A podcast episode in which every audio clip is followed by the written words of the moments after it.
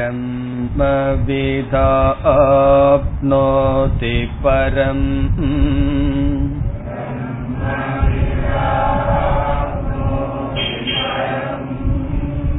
तदेशाभ्युक्ता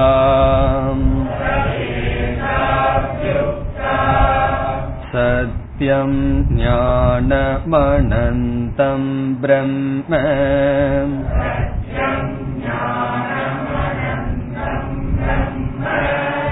யோ வேத நிகிதம் குஹாயாம் பரமே வ்யோமன்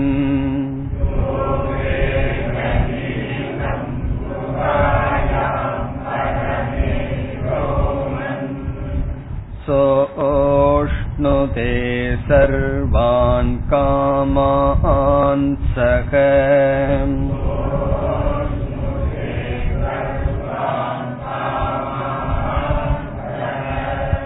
பிரம்மணா விபஸ்சிதேதி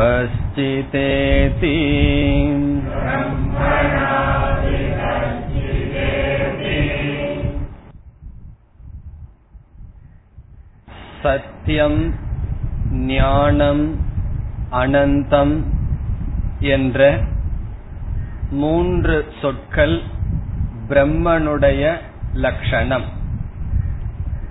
சத்யம் பிரம்ம, ஞானம் பிரம்ம, அனந்தம் பிரம்ம. அல்லது அனந்தம் சத்தியம், அனந்தம் ஞானம், அப்படிப்பட்டது எதுவோ அது பிரம்ம என்று பார்த்தோம். இதில் சத்தியம் என்ற சொல்லினுடைய பலிதார்த்தம், கடைசி அர்த்தம் சத் இருத்தல். ஞானம் என்ற சொல்லினுடைய கடைசி அர்த்தம் சித் அறிவு சொரூபம்.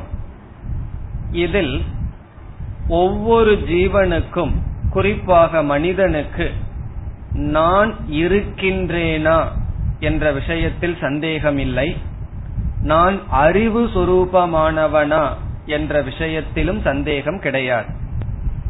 நான் சத், நான் இருக்கின்றேன், அகம் சித், நான் அறிவு சொரூபமாக இருக்கின்றேன், இதில் சந்தேகமில்லை. பிறகு சந்தேகம் எதில் என்றால், நான் அனந்தம் சத் அனந்தம் சித், இதில் தான் சந்தேகம். அனந்தம் என்பது நமக்கு தெரியவில்லை. அனந்தம் என்றால் என்னுடைய இருப்புக்கு முடிவில்லை என்று தெரியவில்லை. சத் என்றால் இருத்தல். புஸ்தகம் இருக்கின்றது, மேஜை இருக்கின்றது, துணி இருக்கின்றது. எப்படி இருக்கின்றது? அப்படியே எல்லா காலத்திலும் இல்லை. சில காலத்துக்கு பிறகு அது இல்லாமல் சென்றுவிடும், அல்லது அந்த இருத்தல் மாறிவிடும்.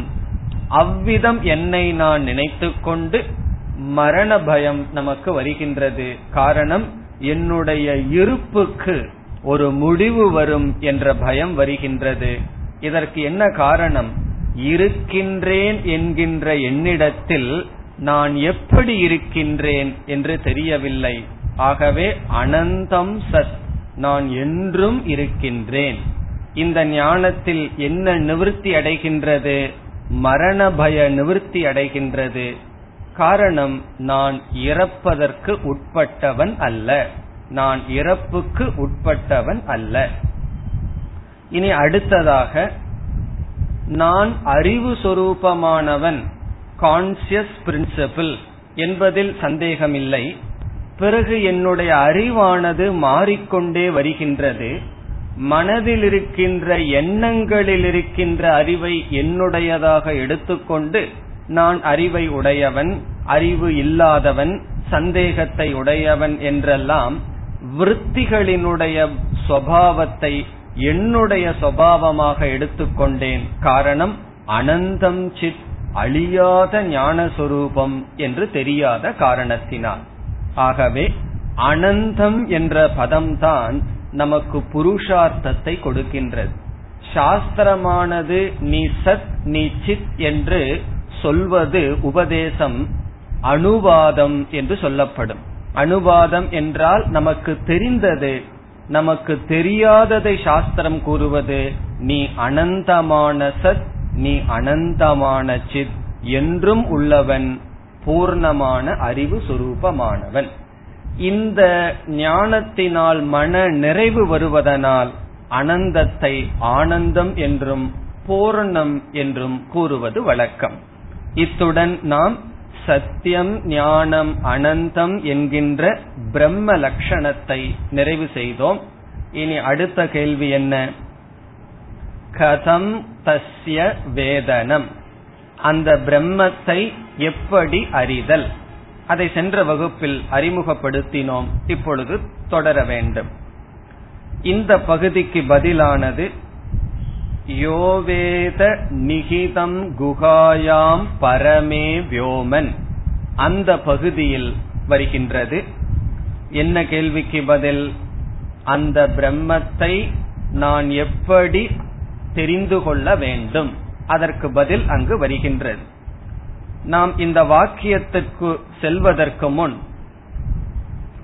விளக்கத்தை பார்த்து பிறகு போவோம். அந்த பிரம்மனுடைய அறிவு என்ன, அல்லது அந்த பிரம்மத்தை எப்படி, எங்கே, எவ்வாறு அல்லது எதுவாக அறிய வேண்டும்? சென்ற வகுப்புல கேட்ட கேள்விதான். அந்த பிரம்மத்தை எப்படி அறிய வேண்டும், எந்த இடத்தில் அறிய வேண்டும், எதுவாக அறிய வேண்டும்? அதற்கு நாம் பதிலும் பார்த்தோம். எப்படி அறிய வேண்டும் என்றால், ஏற்கனவே கூறிய சத்தியம், ஞானம், அனந்தம் அல்லது சைத்தன்ய சொரூபமாக அறிய வேண்டும். சத்தியமாக, ஞானமாக, அனந்தமாக அறிய வேண்டும் அல்லது ஞான சொரூபமாக அறிய வேண்டும். எந்த இடத்தில் சத்தியம், ஞானம், அனந்தமான பிரம்மத்தை அறிய வேண்டும், அது எங்கே அறிய வேண்டும் என்ற கேள்விக்கு பதில் தன்னுடைய மனதில், நம்முடைய மனதில் தான் இதை அறிய வேண்டும். மூன்றாவது, எப்படி அறிய வேண்டும் என்றால் தானாக அறிய வேண்டும். இதுதான் ரொம்ப முக்கியம். நம்முடைய மனதிலும் ஒரு பொருளாக அறியக்கூடாது. நம்ம மனதில் எத்தனையோ பொருள்களை அறிகின்றோம், அறியப்படும் பொருளாக அறிகின்றோம். ஆகவே இங்கு அந்த பிரம்மத்தை தானாக அறிய வேண்டும். இப்படி பிரம்மத்தை அறிந்தால் என்ன பலன்? அடுத்த வாக்கியம் வரும். பிரம்ம ஞானத்தினுடைய பலன் வருகின்றது. நாம் பிரம்மத்தை பற்றிய அறிவைத்தான் அடைய வேண்டுமே தவிர பிரம்மத்தினுடைய அனுபவத்தை அடைய வேண்டிய அவசியம் இல்லை. பிரம்ம ஞானம்தான் நமக்கு தேவை. பிரம்ம பிராப்தி, பிரம்மத்தை அடைதல் என்பது சுபாவமாக ஞானத்தினுடைய விளைவாக வரும். பிரம்ம அத்வைதம் இருமையற்றது என்கின்ற ஞானம் நமக்கு இல்லாததனால் துயரம். பிரம்ம அல்லது அத்வைத அனுபவம் நமக்கு அவசியமே கிடையாது. காரணம் என்னவென்றால், ஏற்கனவே நமக்கு அத்வைத அனுபவம் இருக்கின்றது. எங்க நமக்கு அத்வைத அனுபவம் இருக்கின்றது? ஆழ்ந்த உறக்கத்தில் நமக்கு அத்வைத அனுபவம் இருக்கின்றது. இருமை கிடையாது. அறிபவன், அறியப்படும் பொருள், அறிதல் இவைகளெல்லாம் கிடையாது. ஆகவே இந்த இருமையற்ற அத்வைத அனுபவமானது நமக்கு ஏற்கனவே இருக்கின்றது. பிறகு எது நமக்கு இல்லை என்றால், இந்த பிரம்ம எல்லா நிலைகளிலும் அத்வைதமாக இருக்கின்றது. விழிப்பு நிலையிலும், கனவு நிலையிலும், பிறகு மற்ற நிலையிலும், ஆழ்ந்த உறக்கத்திலும் அத்வைதமாகவே இருக்கின்றது என்ற அறிவுதான் நமக்கு இல்லை. அதனால் தான் துயரம். ஆகவே பிரம்ம அல்லது அத்வைத அனுபவத்தை எதிர்பார்க்க கூடாது. அத்வைத ஞானத்தை தான் நாம் அடைய வேண்டும். இந்த மூன்று கேள்விகளில் எப்படி, எங்கே, எதுவாக என்ற விஷயத்தில் இப்பொழுது எதுவாக அடைதல் என்ற கருத்துக்கு விளக்கம் பார்க்கலாம். என்ன பார்த்தோம்? தானாக அறிய வேண்டும் என்று பார்த்தோம்.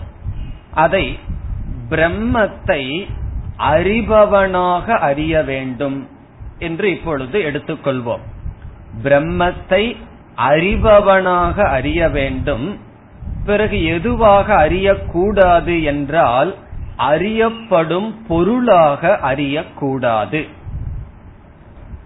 அறிபவனுக்கு சமஸ்கிருதத்தில் என்ன பெயர், அறியப்படும் பொருளுக்கு என்ன பெயர்?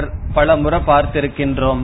அறிபவனை பிரமாதா என்றும் அறியப்படும் பொருளை பிரமேயம் என்றும் பார்த்துள்ளோம். ஆகவே பிரம்மத்தை எப்படி அறிய வேண்டும் என்றால் பிரமாதாவாக அறிய வேண்டும், பிரமேயமாக அறியக்கூடாது. பிரமேயம் என்றால் அறியப்படும் பொருளுக்குள் ஒரு பொருளாக அறியக்கூடாது. அறியப்படும் பொருளுக்குள் அந்த பிரம்மன் இல்லை. இதுதான் முக்கியமான கருத்து. பிரம்ம ந பிரமேயம். ஏன் இதை முக்கியம் என்று கூறுகிறோம் என்றால், நம்முடைய புத்தியில் எந்தெந்த அறிவு வருகின்றதோ அனைத்தும் அறியப்படும் விஷயமாகவே புத்தி காட்டி வருகின்றது. பிரம்ம ஞானத்தில் ஒன்றுதான் விதிவிலக்கு இருக்கின்றது. ஆகவே பிரம்மத்தை நாம் அறிபவனாக அறிய வேண்டுமே தவிர அறியப்படும் பொருளாக அறியக்கூடாது. இதில் பிரம்மத்தை ஏன் அறியப்படும் பொருளாக அறியக்கூடாது, பிரம்மன் பிரமேயமாக இருந்தால் என்னென்ன தோஷங்கள் வரும், சில குறைகளை பார்ப்போம். பல தோஷத்தை சொல்லலாம், சில நான்கை பார்க்கலாம். பிரம்ம ந பிரமேயம், பிரம்மன் பிரமேயம் அல்ல. பிரமேயம் என்றால் அறியப்படும் பொருள் அல்ல. காரணம் என்ன, என்னென்ன காரணத்தினால் பரம்பொருளானது பிரம்மனானது சத்தியம் ஞான அனந்த சொரூபமான பிரம்மனானது அறியப்படும் பொருளாக இருக்க முடியாது? முதல் காரணம் அனந்தத்துவாத். அனந்தத்துவாத் என்றால் பிரம்மன் அனந்தம் என்று சொல்லப்பட்டுள்ளது. அனந்தம் என்றால் நாம் பார்த்துள்ளோம் வரையறுக்கு அப்பாற்பட்டது, இன்பினிட் அப்படின்னு பார்த்தோம். அனந்தம் என்றால் தேசத்தினால் காலத்தினால் ஒரு பொருளினால் வரையறுக்கப்படாதது அனந்தம் பிரம்ம. ஒரு கால் பிரம்மன் பிரமேயமாக நம்முடைய புத்தியில் அறியப்படும் விஷயமாக இருந்துவிட்டால் அது எப்படி தேசத்தினால் காலத்தினால் பொருளினால் பூர்ணமாக இருக்க முடியும், வரையறுக்கப்படாமல் இருக்க முடியும்?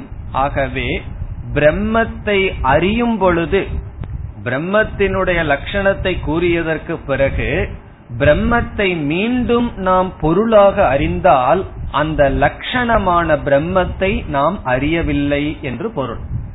நான் பிரம்மத்தை தெரிஞ்சிருக்கேன், ஒரு பொருளாக அறிந்தேன் என்று சொன்னால் நீ வேறு எதையாவதையோ அறிந்துள்ளாய், இங்கு சொன்ன சத்தியம் ஞானம் அனந்தம் பிரம்மங்கிறத அறியவில்லை. நேதம் யதிதம் உபாசதே. ஒரு பொருளாக விஷயமாக அறிந்தால் அது பிரம்மன் அல்ல. முதல் காரணம் என்ன, லட்சணத்துக்கே பங்கம் வந்துவிடும் அனந்தத்துவம் என்று சொன்ன காரணத்தினால் பிரமேயம் பிரம்மன் அல்ல. இரண்டாவது காரணம், சாஸ்திரமானது இறுதியாக பிரம்ம அத்வைதம் என்று கூறுகின்றது. அத்வைதத்துவாத் ந பிரமேயம். அது இருமையற்றதாக இருப்பதனால் அது பிரமேயமாக அறிய முடியாது. இந்த அனந்தம் என்கின்ற ஒரு சொல்லே போதும். இதெல்லாம் அதற்கு சேர்ந்த கருத்துக்கள் தான். நமக்கு நல்லா புரிஞ்சுக்கிறதுக்காக விதவிதமான மொழியில பார்க்கிறோம், அவ்வளவுதான். சாஸ்திரமானது அத்வைதம் பிரம்ம என்று சொல்கின்றது. துவைதத்தின் முதல் துவைதம் என்னவென்றால் அறிபவன், அறியும் கருவி, அறியப்படும் பொருள் என்பதுதான் ஃபர்ஸ்ட் துவைதம். இருமை, துவைதம்னா இருமை. இருமை எப்படி துவங்குகிறது என்றால், இந்த உலகத்துல எத்தனையோ இருமைகள் இருக்கு, அதற்கு முன்னாடி முதல் இருமை எப்படி துவங்குகிறது என்றால் நான் அறிபவன், இந்த உலகம் அறியப்படுவது என்று இருமையானது துவங்குகிறது. அது எப்படி என்றால், நம்முடைய இந்த உடல் இருக்கின்றது, அதுவும் 5 பூதத்துல ஆனது. இந்த உலகத்துல எத்தனையோ பொருள்கள் இருக்கின்றது, அவைகளும் பஞ்சபூதத்தில் ஆனது. இப்ப நம்ம என்ன பார்க்கின்றோம், இந்த உடலை உலகத்திலிருந்து பிரிச்சு இந்த உடலை அனுபவிப்பவனாக எடுத்துக்கொண்டு மற்ற பஞ்சபூதத்தை அனுபவிக்கப்படும் பொருளாக எடுத்துக்கொள்கின்றோம். இந்த புஸ்தகத்தையே நானா எடுத்துக்கல, புஸ்தகம் அனுபவிக்கப்படும் பொருள். இந்த உடல், மனம், புத்தி இவைகளெல்லாம் நான், இவைகள் துணை கொண்டு அனுபவிக்கின்றேன் என்று எடுத்துக்கொள்கின்றோம். இப்ப இந்த உலகத்துல நாம ஏற்படுத்துகின்ற முதல் துவைதம் என்ன? Subject object division. இதுதான் நம்ம முதல் ஏற்படுத்துகின்ற துவைதம். அறிபவன், அறியப்படும் பொருள் என்கின்ற பேதம். அதுல அறியும் கருவிங்கிறது ஒன்னு சேர்ந்து வருது. ஆனா முதல் இருமை என்பது சப்ஜெக்ட் ஆப்ஜெக்ட், அறிபவன், அறியப்படும் பொருள். அத சமஸ்கிருதத்தில் எப்படி பார்த்தோம்? பிரமாதா பிரமேயம், அறிபவன், அறியப்படும் பொருள். இதுதான் முதல் துவைதம். சாஸ்திரம் என்ன சொல்லுது? நேக நானாஸ்தி கிஞ்சன, இங்கு இருமை கிடையாது. நான் எத்திர நாண்யத் பஷ்யதி நாண்யத் என்று சொல்லி, எங்கு இருமையை பார்க்கின்றானோ அது அல்பம், எங்கு இருமை இல்லையோ அது பூமா, அது பூரணம் என்றெல்லாம் சாஸ்திரம் அத்வைதமாக பிரம்மத்தை கூறுவதனால் அந்த பிரம்ம பிரமேயமாக இருக்க முடியாது. இனி மூன்றாவது காரணம், பிரம்மத்தினுடைய சொரூபம் அறிபவனாக இருப்பதனால் அது அறியப்படும் பொருளாக இருக்க முடியாது. பிரமாத்ருத்வாத் ந பிரமேயம். பிரமாத்ருத்வாத் என்றால் அறிபவனாக பிரம்ம இருப்பதனால் அது அறியப்படும் பொருளாக இருக்க வாய்ப்பு கிடையாது. காரணம் என்ன? பிரம்ம என்கின்ற ஒரு பதார்த்தம், ஒரு வஸ்து, அது எந்த லிஸ்ட்ல நம்ம சேர்த்திட்டோம்? ரெண்டு இருக்கு. அறியப்படும் பொருள், அறிபவன், ரெண்டு பேர் இருக்கிறார்கள். ரெண்டு பேர்னா ரெண்டு வஸ்து இருக்கு, ரெண்டு தத்துவம். அதில் அறிபவன் என்கின்ற தத்துவத்தில் பிரம்மத்தை சேர்த்தியதனால் அதுவே அறியப்படும் பொருளாக மாறாது. நான் அறிபவனாக இருக்கும் பொழுது நான் அறியப்படும் பொருளாக இருக்க முடியாது. எனக்கு அந்நியமாக ஒன்றுதான் அறியப்படும் பொருளாக இருக்க முடியும். அது எப்படி என்றால், இப்பொழுது நான் அறிபவன், இந்த நான் அறிபவனையே எடுத்து அறியப்படும் பொருள்ல நம்மளைய போட்டோம்னு வச்சுக்கோமே, பிறகு அறிபதற்கு யாரும் இருக்க மாட்டார்கள். அதற்கு உதாரணம் ஒன்னு கூறினால் புரியும். நம்ம டெலஸ்கோப்ல ஒன்ன பாத்துட்டு இருக்கோம். அந்த டெலஸ்கோப் மூலமாக ஒரு பொருளை பார்க்கிறோம். பார்க்கப்படும் பொருள் ஒன்று, பார்ப்பவன் நாம். நம்ம போய் அந்த பக்கம் நின்னுட்டோம்னு வச்சுக்கோமே, டெலஸ்கோப்புக்கு அந்த பக்கம் நம்ம நின்னுட்டோம்னு சொன்னா நம்ம என்ன ஆயிட்டோம்? பிரமேயமாக மாறிவிட்டோம். டெலஸ்கோப்ல பார்க்கப்படும் பொருளா மாறிட்டோம். பிறகு வேற யாராவது பார்க்கலாமே தவிர நம்மளே பார்க்க முடியாது. காரணம் என்ன? இருக்கிற ஒரு பிரம்மனை ஒன்னா பிரமேயத்துல போடணும் அல்லது பிரமாதாங்கிற லிஸ்ட்ல போடணும். பிரமாதா அறிபவன் என்று கூறிவிட்டால் பிறகு அறியப்படும் பொருள் அறிபவனாக இருக்க முடியாது. ஆகவே பிரம்ம அறியப்படும் பொருள் அல்ல. பிறகு நான்காவது காரணம், முதல் 3 காரணம் என்ன? அனந்தத்வாத். அனந்தத்வாத் என்றால் அனந்தமாக இருக்கின்ற காரணத்தினால் நம்முடைய சாத்தியம் என்ன, முடிவு என்ன? பிரம்ம அறியப்படும் பொருள் அல்ல. பிறகு அத்வைதத்வாத், அத்வைதமாக சொன்னதனால் பிரம்ம அறியப்படும் பொருள் அல்ல. மூன்றாவது பிரமாத்ருத்வாத், அறிபவனாக இருப்பதனால் பிரம்மனானது அறியப்படும் பொருள் அல்ல. நான்காவது ஞான சொரூபத்வாத் சேதனத்வாத், அறிவு சொரூபமாக இருப்பதனால் பிரம்ம அறியப்படும் பொருள் அல்ல. சேதனத்வாத் என்றால் அறிவு சொரூபமாக இருப்பதனால். இது என்ன என்றால், இந்த உலகத்தில் எதையெல்லாம் நாம் அனுபவிக்கின்றோமோ அதெல்லாம் ஜடமாகத்தான் இருக்கின்றது.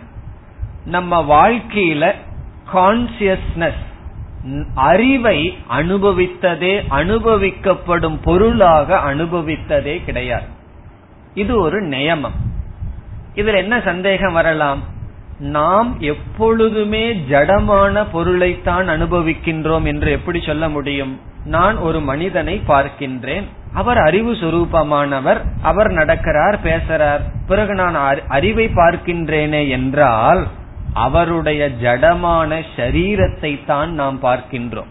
அவருடைய கான்சியஸ்னஸ், அவருடைய சைத்தன்யத்தை நாம் அனுபவிக்கவில்லை. ஆகவே எப்பொழுதுமே எது திருஷ்யம் தது ஜடம், எது திருஷ்யம் அல்லது பிரமேயம், எது அறியப்படுமோ அது என்னைக்குமே ஜடமாகத்தான் இருக்கும். எதெல்லாம் அனுபவிக்கப்படுமோ அது ஜடம், பிரமேயம் ஜடம். இங்கு பிரம்ம ஞானம் என்று பார்த்துள்ளோம். ஆகவே பிரம்ம அறியப்படும் பொருள் அல்ல. இப்படி பல காரணம் சொல்லிட்டு போலாம். அதெல்லாம் விட்டுட்டு கடைசியில சித்தாந்தத்துக்கு வருவோம், முடிவுக்கு வருவோம். என்ன நம்ம புரிஞ்சுக்கிறோம்? பிரம்ம ஒரு விஷயம் அல்ல, அறியப்படும் பொருள் அல்ல. இனி அடுத்ததாக ஒரு சந்தேகம் என்னவென்றால், பிரம்மன் அறிபவன் என்று சொன்னோம். பிறகு இனி ஒருவர் ஒரு சந்தேகத்தை நம்மிடம் கேட்கலாம். இந்த பிரம்மன் அறிபவனாக இருக்கின்ற காரணத்தினாலேயே அறியப்படும் பொருளாக இல்லைன்னு ஏன் சொல்ல வேண்டும்? இந்த பிரம்மனே ரெண்டுமாக இருக்கட்டுமே, 2 in 1 சொல்றமே, ஒரே இதுல 2 இருக்கே. அப்படி இந்த பிரம்மனே அறிபவனாகவும் இந்த பிரம்மனே அறியப்படும் பொருளாகவும் இருந்தால் என்ன தோஷம்? இப்படி ஒரு சந்தேகத்தை நமக்கு எதிரான கருத்தை உடையவன், அவனுக்கு என்ன பேர்னு பார்த்திருக்கோம்? பூர்வ பட்சம் எல்லாம் பார்த்திருக்கோம். அந்த பூர்வ பட்சி கேட்கிறான், அதற்கு ஒரு பதில் வேற சொல்றான். நான் இந்த உடல், நான் அறிபவன், இந்த உடல் நான் அறியப்படுகின்றது. ஆகவே இந்த உடலை நான் சொல்றதுல சந்தேகம் இல்லை. நானும் நான் தான், நான் சொன்னா அறிபவன், இந்த வேலையெல்லாம் செய்யறவன் நான் தான். ஆகவே நான் என்னை பார்க்கின்றேன். காரணம் என்ன? அறிபவனாகிய நான் உடலாகிய என்னை நான் பார்க்கின்றேன் என்றால் இதில் தோஷம் அல்லவே.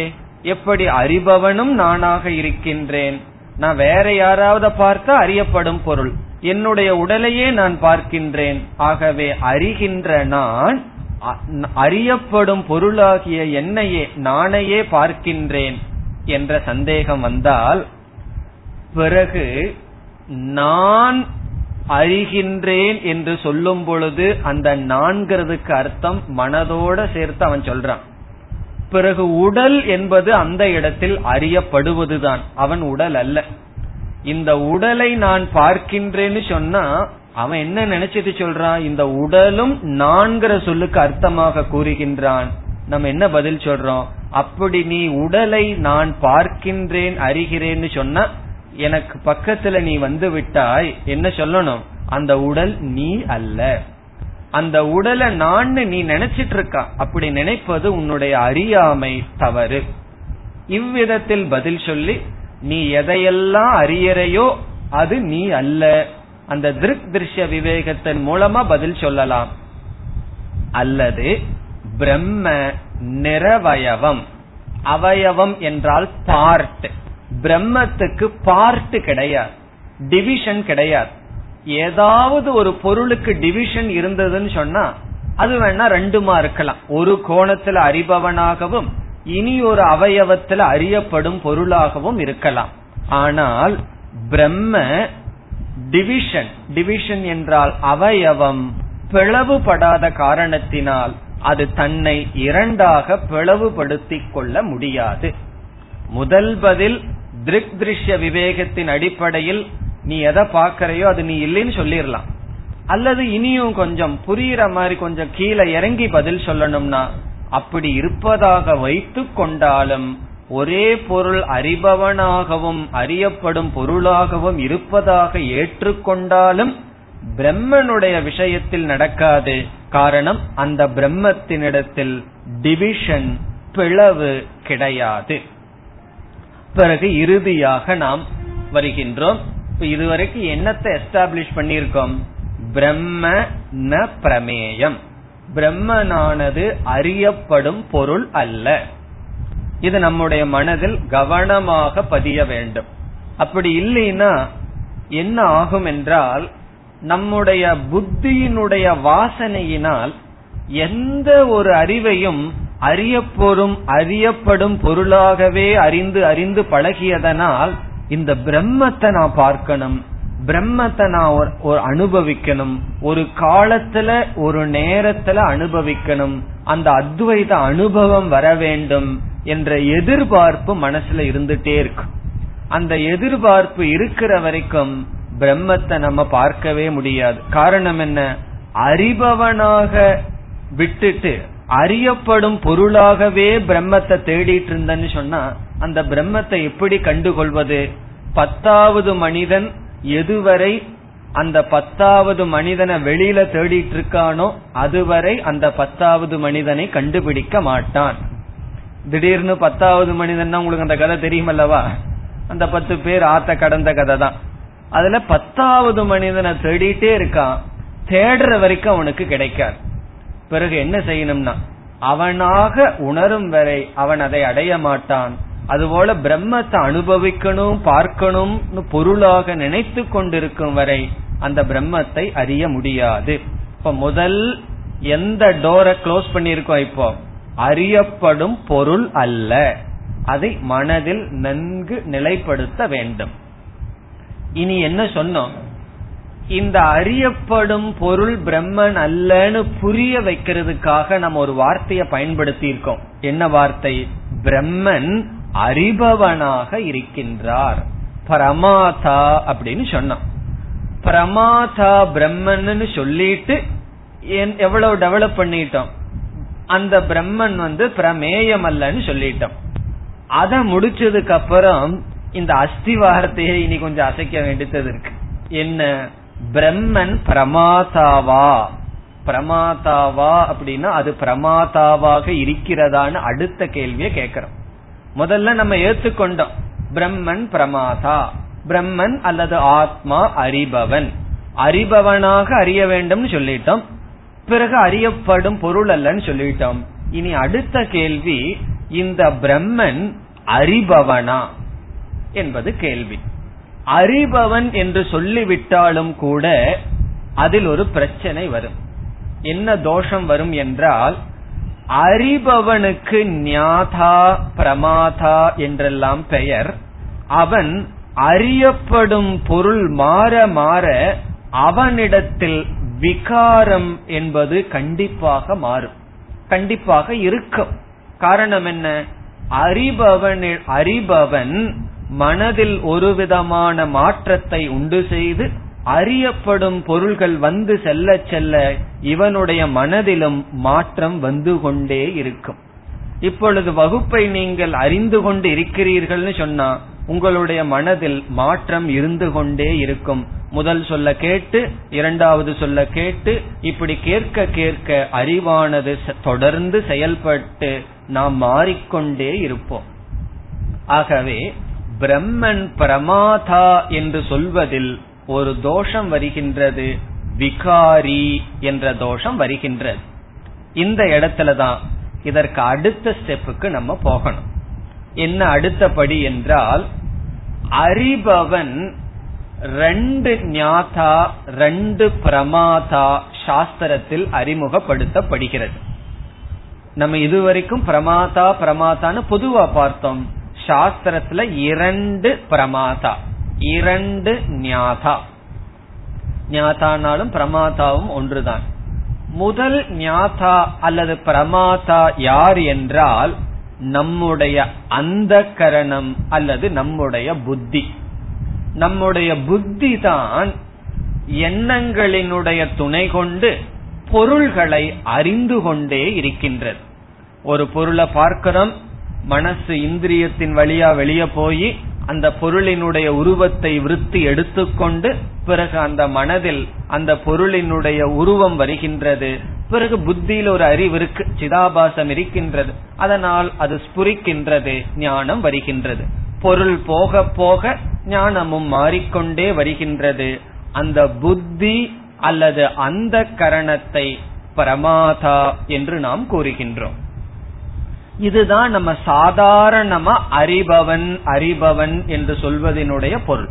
அறிபவன் என்றால் புத்தியினுடைய துணையில் அல்லது புத்தியில் ஏற்படுகின்ற விகாரத்தினால் பொருளை அறிதல், ஞானத்தை அடைதல். இனி சாஸ்திரம் இனி ஒரு பிரமாதாவை பற்றி பேசுகிறது. அது என்னவென்றால், சாஸ்திரப்படி புத்தியானது ஜடம், அதுவும் சூக்ஷ்மமான பஞ்சபூதத்தில் ஏற்பட்டதுதான். பிறகு புத்தியில் ஒரு எண்ணம் சென்று எண்ணங்கள் பானையினுடைய உருவத்தை எடுக்கின்றது. பிறகு பானையை பற்றிய அறிவானது நமக்கு வருகின்றது.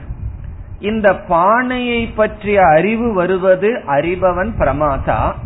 அடுத்த கேள்வி, இந்த பானையை பற்றிய அறிவு எனக்கு இருக்கின்றதா இல்லையா என்று எனக்கு எப்படி தெரிகிறது? பானையை பற்றிய அறிவு வந்தாச்சு, இந்த பானையை பற்றிய அறிவு எனக்கு இருக்கா இல்லையான்னு எப்படி தெரிகிறது என்றால், அந்த பானையை பற்றிய அறிவை பிரகாசப்படுத்த இனி ஒரு அறிபவன் இருக்கின்றான். அதைத்தான் சாஸ்திரத்தில் சாட்சி அல்லது இனி ஒரு பிரமாதா என்று சொல்கின்றது. இனி ஒரு பிரமாதா என்றால் புத்தியை பிரகாசப்படுத்துகின்றது, புத்தியை அறிபவன். இப்ப எப்படி நாம புரிந்து கொள்ளலாம்? புத்தியானது உலகத்தை அறிவதனால் புத்திக்கு பிரமாதா என்று பெயர். இந்த புத்தியை அல்லது அந்த கரணத்தை ஒருத்தன் அறிகின்றானே, அவனுக்கு இனி ஒரு பிரமாதா என்று பெயர். அதைத்தான் சாஸ்திரம் ஆத்மா அல்லது பிரம்ம என்று சொல்கின்றது. ஆகவே பிரமாதான்னு சொன்னா அறியப்படும் பொருளை காட்டணும்.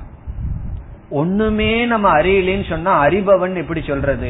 ஆகவே புத்தி பிரமாதா, அதற்கு பிரமேயம் பிரபஞ்சம் உலகம். ஆத்மா பிரமாதா, இந்த ஆத்மாங்கிற பிரமாதாவுக்கு அறியப்படுகின்ற பிரமேயம் புத்தி. இந்த புத்தியே விஷயமாகுது. ஆகவே இந்த அந்த கரணம் இரண்டு ரோல்ல இருக்கு. ஆத்மாவினுடைய அடிப்படையில விஷயமாகின்றது பிரமேயம், உலகத்தினுடைய அடிப்படையில் பிரமாதா. புத்தியானது அறிபவன், உலகத்தில் உள்ள பொருளின் அடிப்படையில் புத்தி அறியப்படும் பொருள் ஆத்மாவினுடைய அடிப்படையில். ஆகவே புத்தியும் பிரமாதா, ஆத்மாவுக்கும் பிரமாதான்னு பெயர். இந்த ரெண்டுக்குள்ள வித்தியாசம் என்னவென்றால், புத்தியானது விகாரத்தை அடைந்து பிரமாதாவாக இருக்கின்றது, ஆத்மாவானது சாட்சி மாத்திரமாக பிரமாதாவாக இருக்கின்றது. ஆகவே ஆத்மாவை நிர்விகாரமான பிரமாதா என்று சொல்லலாம். தன்னை மாற்றிக் கொள்ளாமல் தன்னுடைய சந்நிதானத்தில் இருந்து கொண்டு தன்னுடைய இருப்பே புத்தியை பிரகாசப்படுத்துகின்றது. ஆகவே நாம் எப்பொழுது பிரம்ம பிரமாதா என்று சொல்கின்றோமோ அப்பொழுது புத்தியில் இருக்கின்ற பிரமாத்ருத்துவத்தை கூறவில்லை, புத்தியை பிரகாசப்படுத்துகின்ற ஆத்மாவை அல்லது பிரம்மத்தை கூறுகின்றோம். இப்ப என்ன சந்தேகம், என்ன பதில் புரிஞ்சுதோன்னு மீண்டும் ஞாபகப்படுத்தி பார்ப்போம். ஆத்மா அல்லது பிரம்ம அறிபவன் என்று சொல்லி அறியப்படும் பொருள் அல்லன்னு நம்ம சொன்னோம். அப்ப என்ன சந்தேகம் வரும்? அறிபவனெல்லாம் விகாரத்துக்கு உட்பட்டவனாக இருக்கும் பொழுது எப்படி பிரம்மனை அறிபவன் சொல்ல முடியும் சொன்னா, அந்த இடத்துல ரெண்டு அறிபவன் இருக்கிறார்கள். இந்த புத்தி தான் உலகத்தை அறிபவனாக இருந்து கொண்டு விகாரத்தை அடைகிறது. இனி ஆத்மா புத்தியை அறிந்து கொண்டு விகாரம் அடையாமல் இருக்கின்றது. ஆகவே அறிபவன் நான் என்றால் நான் புத்தியை பிரகாசப்படுத்துபவன். ஆத்மா அல்லது பிரம்ம புத்தியை பிரகாசப்படுத்துகின்றது. எப்படி பிரகாசப்படுத்துகின்றதுன்னா ஒரு செயல் அல்ல, அதனுடைய சந்நிதானத்தில் அதனுடைய இருப்பில் புத்தியானது பிரகாசத்தை அடைகிறது. அந்த புத்தி என்ன பண்ணுதான், உலகத்தில் இருக்கின்ற பொருள்களை அது பிரகாசப்படுத்துகின்றது. ஆகவே ஆத்மா பிரமாதா அல்லது பிரம்ம பிரமாதா என்றால் புத்தியை பிரகாசப்படுத்தும் பிரமாதா. புத்தியானது விகாரத்தை மாற்றத்தை அடைந்து உலகை பிரகாசப்படுத்தும் பிரமாதா. நாம் இரண்டாவது பிரமாதா ஆத்மா அல்லது புத்தியை விளக்குகின்ற பிரமாதாவை பிரம்மனாக அல்லது ஆத்மாவாக அறிய வேண்டும் என்று பார்த்தோம். ஆகவே பிரம்ம பிரமாதா அல்லது பிரம்ம அறிபவன் என்றால், இப்ப கடைசி ஸ்டேட்மெண்ட்ல எப்படி நம்ம முடிக்கலாம், பிரம்மன் அறிபவன் என்றால் அறிகின்ற புத்தியை பிரகாசப்படுத்துபவன். அதுதான் கடைசி வார்த்தை. இவ்வளவு நமக்கு ஒன்னும் புரியலனா கடைசி ரிசல்ட் எழுதிக்குவோம். என்ன ரிசல்ட், பிரம்மன் அறிபவன் இஸ் ஈக்வல் டு, பிரம்மனை அறிபவனாக புரிந்து கொள்ள வேண்டும் என்றால் அறிகின்ற உலகத்தை அறிகின்ற புத்தியை பிரகாசப்படுத்துவதாக புரிந்து கொள்ள வேண்டும். உலகத்தை அறிகின்ற அது ஒரு பிரமாதா அங்க இருக்கா புத்தி, அந்த புத்தியை அறிபவனாக, அறிபவனாக சொல்லும் பொழுதே எப்படி அறிபவனாக, மாற்றமில்லாமல் சாட்சியாக அறிபவனாக நாம் புரிந்து கொள்ள வேண்டும். இப்ப எப்படி புரிந்து கொள்ள வேண்டும், நிர்விகாரமாக ஞான சொரூபமாக புரிந்து கொள்ள வேண்டும். இனி நாம் உபனிஷத்தினுடைய வாக்கியத்திற்குள் செல்லலாம். உபனிஷத் என்ன சொல்கின்றது, யோவேத நிகிதம் குகாயாம் பரமே வ்யோமன் யக. யக என்றால் எந்த அதிகாரி தகுதியுடையவன், எவன் ஒருவன், யகன யார் ஒருவன், எந்த அதிகாரி வேத அறிகின்றானோ, வேத என்றால் அறிகிறானோ, எதை சத்தியம் ஞானம் அனந்தம் என்று லட்சணம் சொல்லப்பட்ட பிரம்மத்தை அறிகின்றானோ. இந்த இடத்துல எங்கு அறிகின்றான் என்றால் நிகிதம் குகாயாம். நிகிதம் என்றால் ஸ்திதம் இருக்கின்றது, நிகிதம் என்றால் இருக்கின்றது, ஸ்திதம் இருக்கின்றது என்றால் சாட்சியாக மாறாமல் இருக்கின்றது, மாறாமல் இருக்கின்றது என்று பொருள். எங்கு இருக்கின்றதாம், குகாயாம். குகா என்றால் புத்தி, நம்முடைய அந்தக்கரணம். குகாயாம் என்றால் புத்திக்குள், நம்முடைய மனதிற்குள், நம்முடைய அந்தக்கரணத்திற்குள் இருப்பதாக அறிகின்றானோ. இப்ப குஹா என்றால் அது குகை. சாதாரணமா குகைன்னு சொன்னா அது குகை தான், சிங்கம் புலி எல்லாம் போய் உட்கார்ந்துக்குமே, அல்லது முனிவர்கள் எல்லாம் போய் தபஸ் பண்ணுவார்களே, அந்த குகை தான். அந்த குஹா என்ற சொல் புத்தியை குறிக்கும். அது ஏன் குறிக்குதுன்னு பிறகு பார்க்கலாம். ஆகவே குஹா என்றால் புத்தி. குகாயாம் என்றால் ஏழாவது விபக்தி, குகைக்குள், புத்திக்குள். நிகிதம்னா ஸ்திதம் இருப்பதாக, அந்த பிரம்மத்தை புத்திக்குள் இருப்பதாக அறியவன் அறிகின்றானோ. பிறகு அடுத்த ரெண்டு சொற்கள், அந்த புத்தி எதுக்குள் இருக்கான், இந்த பிரம்ம புத்திக்குள் இருக்கு, அந்த புத்தி எதற்குள் இருக்கின்றது, பரமே வ்யோமன். பரமே என்றால் மேலான, வ்யோமன் என்றால் வ்யோமணி, வ்யோம்னி ஆகாசத்தில், மேலான ஆகாசத்தில் என்று பொருள். இப்ப மேலான ஆகாசத்தில் இருக்கின்ற புத்தியில் அந்த பிரம்மத்தை யார் அறிகிறார்களோ என்பது பொருள். இப்ப பரமே வியோமன் என்பது எந்த இடத்தில் புத்தி இருக்குன்னு அர்த்தம். அந்த புத்திக்குள்ள பிரம்மத்தை யார் அறிகிறார்களோ. இதனுடைய பொருள், நாம் ஒவ்வொரு இந்திரியத்துக்கும் கோலகம் என்று ஒன்று இருப்பதை பார்த்திருக்கின்றோம். ஞாபகம் இருக்கோ? கோலகம்ங்கிற சொல்லு ரொம்ப நாளைக்கு முன்னாடி படிச்சிருப்போம், தத்துவபோதமா எப்போ படிச்சது. கோலகம்னா என்ன? இந்திரியம் இருக்கின்ற ஸ்தானம். இப்ப கண் என்கின்ற இந்திரியத்தை பார்க்க முடியாது, காதுங்கிற இந்திரியத்தை பார்க்க முடியாது. அதனாலதான் ஒருவருடைய காதை பார்த்தா எவ்வளவு தூரம் அவர் காது கேட்கும்னு சொல்ல முடியாது. அந்த இந்திரியம் சூக்ஷ்மம்.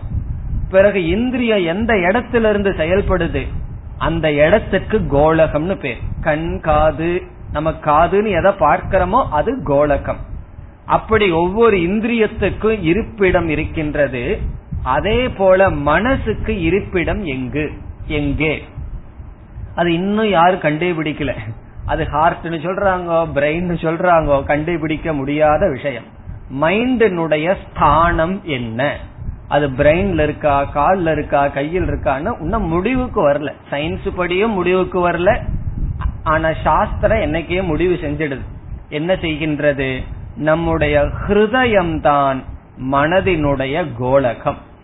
நம்மளுடைய ஹிருதயம் அது மனதினுடைய கோலகம். அங்கிருந்து மனம் செயல்படுகிறது. அந்த ஹிருதயத்திற்குள் ஒரு ஸ்பேஸ், ஆகாசம் இருக்கின்றது, ஒரு வெட்ட வெளி இருக்கின்றது. அந்த ஹிருதயம் சொன்னா கற்பனை எல்லாம் பண்ண வேண்டாம். நம்மளை அறுத்து பார்த்தோம்னா ஒரு ஹிருதயம் இருக்குமே, அதுதான். ஏதோ ஹிருதயம்னா வேற ஏதோ மனசுன்னு நினைக்க வேண்டாம். ஸ்தூல மாம்ச பிண்டம் அப்படின்னு சங்கராச்சாரியா சொல்லுவார். மாம்ச பிண்டம்னு சொன்னா நம்மளை அறுத்து பார்த்தோம்னா, நம்மளையும் அவர் சொல்லல, பசுவை அறுத்து பார்த்தோம்னு சொன்னா அதுல ஒரு ஹார்ட் இருக்குமே, அந்த ஹார்ட் தான் ஹிருதயம். அந்த ஹிருதயத்திற்குள்ள ஒரு ஆகாசம் இருக்கின்றது. அந்த ஆகாசம் கொஞ்சம் சின்ன ஆகாசம் இருக்கா, அதற்குள்ளதான் புத்தி இருக்கா. ஆகவே மேலான ஆகாசத்திற்குள் இருக்கின்ற புத்திக்குள் யார் இந்த பிரம்மத்தை அறிவார்களோ, அதுதான் இதனுடைய அர்த்தம். ஆகவே வியோமன் என்பதை ஏழாவது பக்தியில புரிஞ்சுக்கணும். வியோம்னி, ஆகாசத்திற்குள். என்ன ஆகாசம்னா ஒரு வார்த்தையை சேர்த்திக்கணும், ஹிருதய ஆகாஷே. ஹிருதயஸ்ய வியோம்னி, ஹார்தே வியோம்னி அப்படின்னு புரிஞ்சுக்கலாம்.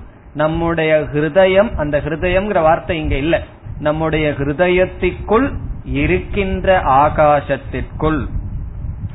அந்த ஆகாசத்துக்கு அஜெக்டிவ் பரமே, மேலான. பரமே அஜெக்டிவ்னா விசேஷனம், அடைமொழி. எப்படிப்பட்ட ஆகாசமா? மேலான ஆகாசம்.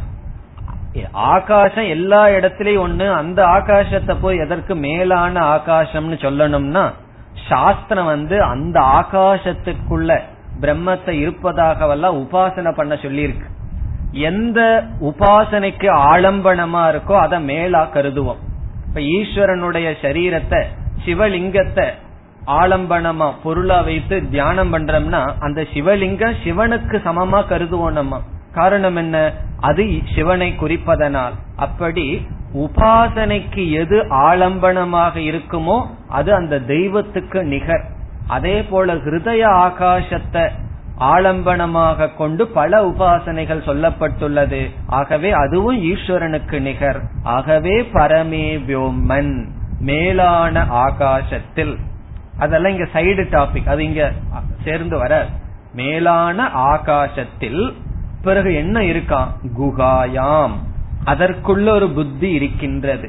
அந்த குகாயாம், குகாயாம் என்றால் புத்தவ், அந்த புத்தியில் நிகிதம் ஸ்திதம் அஸ்தி இருக்கின்றது, இருப்பதாக யக வேத. இப்ப இந்த இடத்துல நம்ம என்ன புரிந்து கொள்ள வேண்டும்? புத்தியில் இருப்பதாக பிரம்மத்தை எவன் அறிகின்றானோ என்ற வார்த்தையை நம்ம புரியணும்னு சொன்னா, இன்னைக்கு இந்த வகுப்புல நம்ம ஒரு பெரிய விசாரம் பண்ணமே, அந்த விசாரத்துல கடைசியா என்ன பார்த்தோம்? புத்தியை பிரகாசப்படுத்துகின்றது பிரம்மன் அப்படின்னு பார்த்தோம். அதான பார்த்தோம், ஞாபகம் இருக்கும், அதுக்குள்ள மறக்க முடியாது. புத்தியை பிரகாசப்படுத்துவது பிரம்மன், புத்தி பிரபஞ்சத்தை பிரகாசப்படுத்துது. ஆகவே புத்தி சப்ஜெக்டாகவும் இருக்கு, ஆப்ஜெக்டாகவும் இருக்கு. புத்தி சப்ஜெக்ட் யாருடைய அடிப்படையில், உலகத்தினுடைய அடிப்படையில். புத்தி ஆப்ஜெக்ட், ஆப்ஜெக்ட்னா பொருள், யாருடைய அடிப்படையில், பிரம்மத்தினுடைய அடிப்படையில். இந்த பிரம்மன் புத்திய ஒண்ணு செய்ய வேண்டாம், பிரகாசப்படுத்தினால் போதும். பிரம்மனுடைய சாநித்தியத்திலேயே புத்தி பிரகாசப்படுத்துகிறது. ஆகவே பிரம்மன் குகாயாம், அந்த புத்தியில் சாட்சிதயா அஸ்தி, சாட்சியாக இருப்பதாக யார் அறிகிறார்களோ. இப்ப குகாயாம் யக நிகிதம் வேத என்றால் இந்த புத்திக்கு சாட்சியாக, புத்தியை பிரகாசப்படுத்துவதாக யார் அந்த பிரம்மத்தை அறிகிறார்களோ. இந்த புத்தி என்ன பண்ணுதான், பிரம்மத்தினுடைய பிரகாசத்தை வாங்கிக் கொண்டு இந்த உலகத்தை பிரகாசப்படுத்துகின்றது. ஆகவே புத்தியானது பிரகாசப்படுத்துகிறது உலகத்தை, புத்தி பிரகாசப்படுத்தப்படுகிறது பிரம்மத்தினால். அப்படி குகாயாம் இந்த புத்திக்குள் புத்தியை பிரகாசப்படுத்துவதாக யக வேத யார் அறிகிறார்களோ. பிறகு எதற்காக புத்திக்கு குஹா அப்படிங்கிற பெயர் வந்தது? சங்கராச்சாரியார் ரெண்டு அர்த்தத்தை கொடுக்கிறார், நம்ம ஒரு அர்த்தத்தை பார்க்கலாம். புத்திக்கு குஹா என்று பெயர் வர காரணம், பொதுவா குகையில என்ன பண்ணுவோம், அந்த காலத்துல மிருகங்கள் எல்லாம் போய் ஒளிஞ்சிட்டு இருக்கும். மனிதன் வந்த உடனே என்ன செய்வானா, பெரிய பெரிய நிதி இந்த புதையல்களை எல்லாம் குகையில தான் போய் ஒளிச்சு வைப்பானா. இன்னைக்கு சுவிட்சர்லாந்து பேங்க்ல ஒளிச்சு வைக்கிறோம், அந்த காலத்துல என்ன செய்வார்களா, அந்த காலத்து அரசர்கள் எல்லாம் வனத்துல போய் அவர்களுடைய நிதி கஜானாவை எல்லாம் என்ன செய்வார்களாம், ஒரு குகையில மறைத்து வைப்பார்களாம். அப்ப அந்த குகை எதற்கு பயன்படுதுன்னு சொன்னா, ஒரு பெரிய ட்ரெஷர், ஒரு பெரிய நிதிய ஒளிச்சு வைக்கிறதுக்கு, மறைத்து வைப்பதற்கு குகை பயன்படுதான். அதே போல இந்த புத்தி, அந்த புத்தியில என்ன ஒளிஞ்சிருக்கான், மோக்ஷமானது, அது மறைக்க வைக்கப்பட்டுள்ளது. அதனாலதான் சில பேர் புத்தியையும் கூட கடந்து போகணும்னு சொல்லுவார்கள். புத்திய கடந்து போனா அப்புறம் எங்க போறது, ஏற்கனவே புத்திய கடந்துதான் இருக்கார்கள். ஆகவே புத்திய பயன்படுத்தி அந்த புத்திக்குள் மோக்ஷம் என்பது இருப்பதனால், மறைந்து வைக்கப்பட்டுள்ளதனால் அந்த புத்திக்கு குஹா என்று பெயர். மோக்ஷம் மட்டுமல்ல, போக அபவர்க்க அபவர்க்க புருஷார்த்தௌ நிகூடௌ அஸ்யாம். போகம், போகமும் புத்தியில தான் இருக்கு.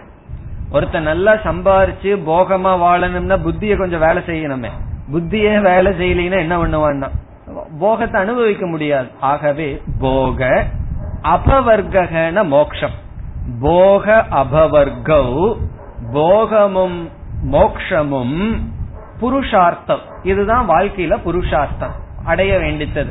அறியாமையில் இருக்கிற வரைக்கும் போகம், கொஞ்சம் வைராகியம் வந்தா மோக்ஷம்.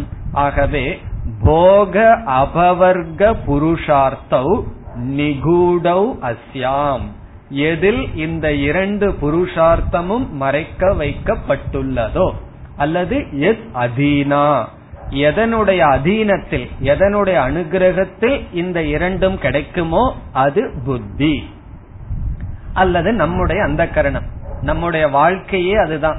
நம்ம வாழ்க்கையில எவ்வளவு தூரம் மேல வந்திருக்கோம், உயர்ந்து போறோம்ங்கிறது எவ்வளவு தூரம் புத்திய பயன்படுத்தி இருக்கிறோம், அவ்வளவுதான். நம்மள புத்திய பயன்படுத்துறதா ஸ்கேல், எவ்வளவு தூரம் புத்திய பயன்படுத்தி இருக்கிறோமோ அந்த நிலையில இருப்போம். ஆகவே நம்முடைய புருஷார்த்தமே புத்தியில் இருக்கின்ற காரணத்தினால், புத்தியில மறைத்து வைக்கப்பட்டிருக்கின்ற காரணத்தினால் அதை வெளிப்படுத்த வேண்டும், அது நம்முடைய கடமை. ஆகவே புத்திக்கு குஹா என்று பெயர். அது புத்திக்கு குஹான்னு ஏன் சொல்லப்பட்டதுங்கிற அர்த்தம். இங்க நமக்கு என்ன அர்த்தம், குஹா என்றால் புத்தி, அந்த புத்தியில் நிகிதம். அந்த நிகிதம்ங்கிற பதத்தை தான் கரெக்டா புரிஞ்சுக்கணும். அந்த புத்திக்குள்ள பிரம்மன் உட்கார்ந்துருக்குன்னு அர்த்தம் அல்ல, அந்த புத்தியை பிரகாசப்படுத்துகிறது. அந்த புத்திய பிரகாசப்படுத்துறதுனால நம்ம என்ன சொல்றோம், பிரம்மத்தை அறிபவனாக கூறுகின்றோம். உண்மையில் பிரம்மன் அறிபவன் அல்ல, பிரகாசப்படுத்துபவன். பிறகு இந்த புத்தி என்ன பண்ணிட்டு இருக்கான், உலகத்தை அறிகின்றது. ஆகவே நம்முடைய அனுபவத்துல எப்பெல்லாம் நான் அறிகிறேன் அறிகிறேன் அறிகிறேன்னு சொல்றோமோ அப்பெல்லாம் நம்முடைய புத்தியத்தான் சொல்றோம், அந்த கரணத்தை தான் சொல்றோம். பிறகு இந்த புத்திக்கு அறிதல்ங்கிற சக்தி எதனால வந்தது, பிரம்மன் பிரகாசப்படுத்துவதனால். ஆகவே ஸ்ரோத்ரஸ்ய ஸ்ரோத்ரம் மனசக மனக அப்படின்னு ஒரு உபநிஷத்துல பார்த்தோம். மனசுக்கு மனம், காதுக்கு காதுன்னு சொல்லி, அதே போல புத்தேகே புத்தி, ஞாதுகு ஞாதா, திரஷ்டேகே திரஷ்டா. இந்த அறிகின்ற புத்தியை, அறிதல் அறிபவன் என்கின்ற ஸ்டேட்டஸ் அதை கொடுக்கிறதே பிரம்மன். அதனால லட்சணையா அங்கேயும் அறிதல்ங்கிறது போகுது. ஆனா உண்மையில் பிரம்மன் அறிபவர் அறியாதவர். அவர் தன்னுடைய அளவுல ஒன்னையும் அறியல. பிறகு புத்திக்கு அறிதல்ங்கிற ஸ்டேட்டஸே பிரம்மனிடம் வந்ததுனால அது கடைசியில அங்கதான் போகின்றது. யாருக்கு, பிரம்மனிடம் போகின்றது. இப்ப புத்தியோட பிரம்மத்தை பார்த்தா பிரம்மன் அறிபவர், அனைத்தையும் அறிபவர்.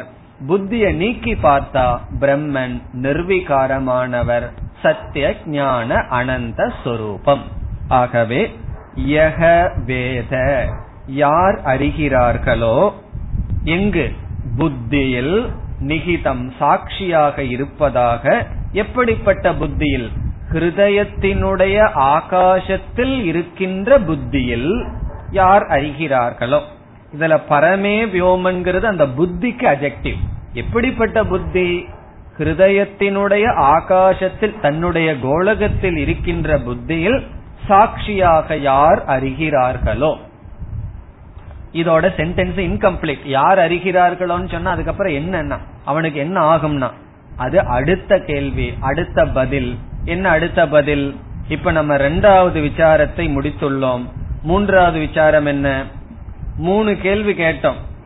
3 கேள்வி என்னென்ன கேள்வி கேட்கப்பட்டது, கிம் தத் பிரம்ம, கதம் தஸ்ய வேதனம், கிம் தத் பல பிராப்தி நாம, அல்லது பல பிராப்தி கா, பல பிராப்தி என்றால் என்ன. இந்த 3 கேள்வி நமக்கு எதனால வந்தது, 3 கேள்வி நமக்கு வந்ததற்கு காரணம் என்ன, சூத்திர வாக்கியம். சூத்திர வாக்கியம்னா என்ன, பிரம்மவித் ஆப்னோதி பரம், அது சூத்திர வாக்கியம். சுருக்கமாக சொன்ன வாக்கியம், பிரம்மவித் பரம் ஆப்னோதி, பிரம்மத்தை அறிந்தவன் பரத்தை அடைகின்றான். பிரம்மவித், பிரம்மத்தை அறிபவன், பரம் மோக்ஷத்தை, ஆப்னோதி அடைகிறான். இத கேட்ட உடனே நமக்கு 3 சந்தேகம் வந்தது. கிம் தத் பிரம்ம, அது என்ன அந்த பிரம்மன், பதில் பார்த்து விட்டோம், சத்தியம் ஞானம் அனந்தம் பிரம்ம. பிறகு அடுத்த கேள்வி வித், பிரம்மத்தை அறிதல். அறிதல்னா அந்த பிரம்மத்தை எப்படி அறிய வேண்டும், நாம் பார்த்தோம். எப்படி அறிய வேண்டும், புத்தியினுடைய சாட்சியாக அறிய வேண்டும். புத்திக்குள் சாட்சியாக அந்த பிரம்மன் இருப்பதாக அறிய வேண்டும். இந்த குறிப்பிட்ட இப்ப நம்ம விசாரம் பண்ண கருத்தை இனியும் அதிகமா விசாரம் பண்றதுக்கு இந்த தைத்திரியத்துல இடம் இருக்கு. பிரவேச ஸ்ருதின்னு சொல்லி தத் சிருஷ்டுவா ததேவ அனுப்ரவிஷத்து அப்படின்னு ஒரு இடத்துல வரப்போகுது. அங்க மீண்டும் இந்த தத்துவத்தை வேறு சில கருத்துக்களோடு விளக்குவோம். இங்க நம்ம சுருக்கமாகத்தான் பார்த்திருக்கின்றோம். ஆகவே இந்த புத்தியினுடைய சாட்சியாக பிரம்மத்தை அறிய வேண்டும், அல்லது நம்ம முன் சொன்னபடி சைத்தன்ய சொரூபமாக புத்திக்குள் நானாக அறிய வேண்டும் என்று பார்த்தோம். இனி பரம் ஆப்னோதி, இந்த ஞானத்தினுடைய பிரயோஜனம் பரப்பிராப்தின்னு பார்த்தோம். அந்த இடத்துல பரம்ங்கிறதுக்கு என்ன அர்த்தம் சொன்னோம், பரம் என்றால் பிரம்ம. இப்ப பிரம்மவித் பிரம்ம ஆப்னோதி, பிரம்மத்தை அறிந்தவன் பிரம்மத்தை அடைகின்றான் அல்லது பரத்தை அடைகின்றான். இப்ப பரப்பிராப்தி என்றால் என்ன, மோட்ச பலன் என்றால் என்ன, அந்த சந்தேகம் வருகின்றது.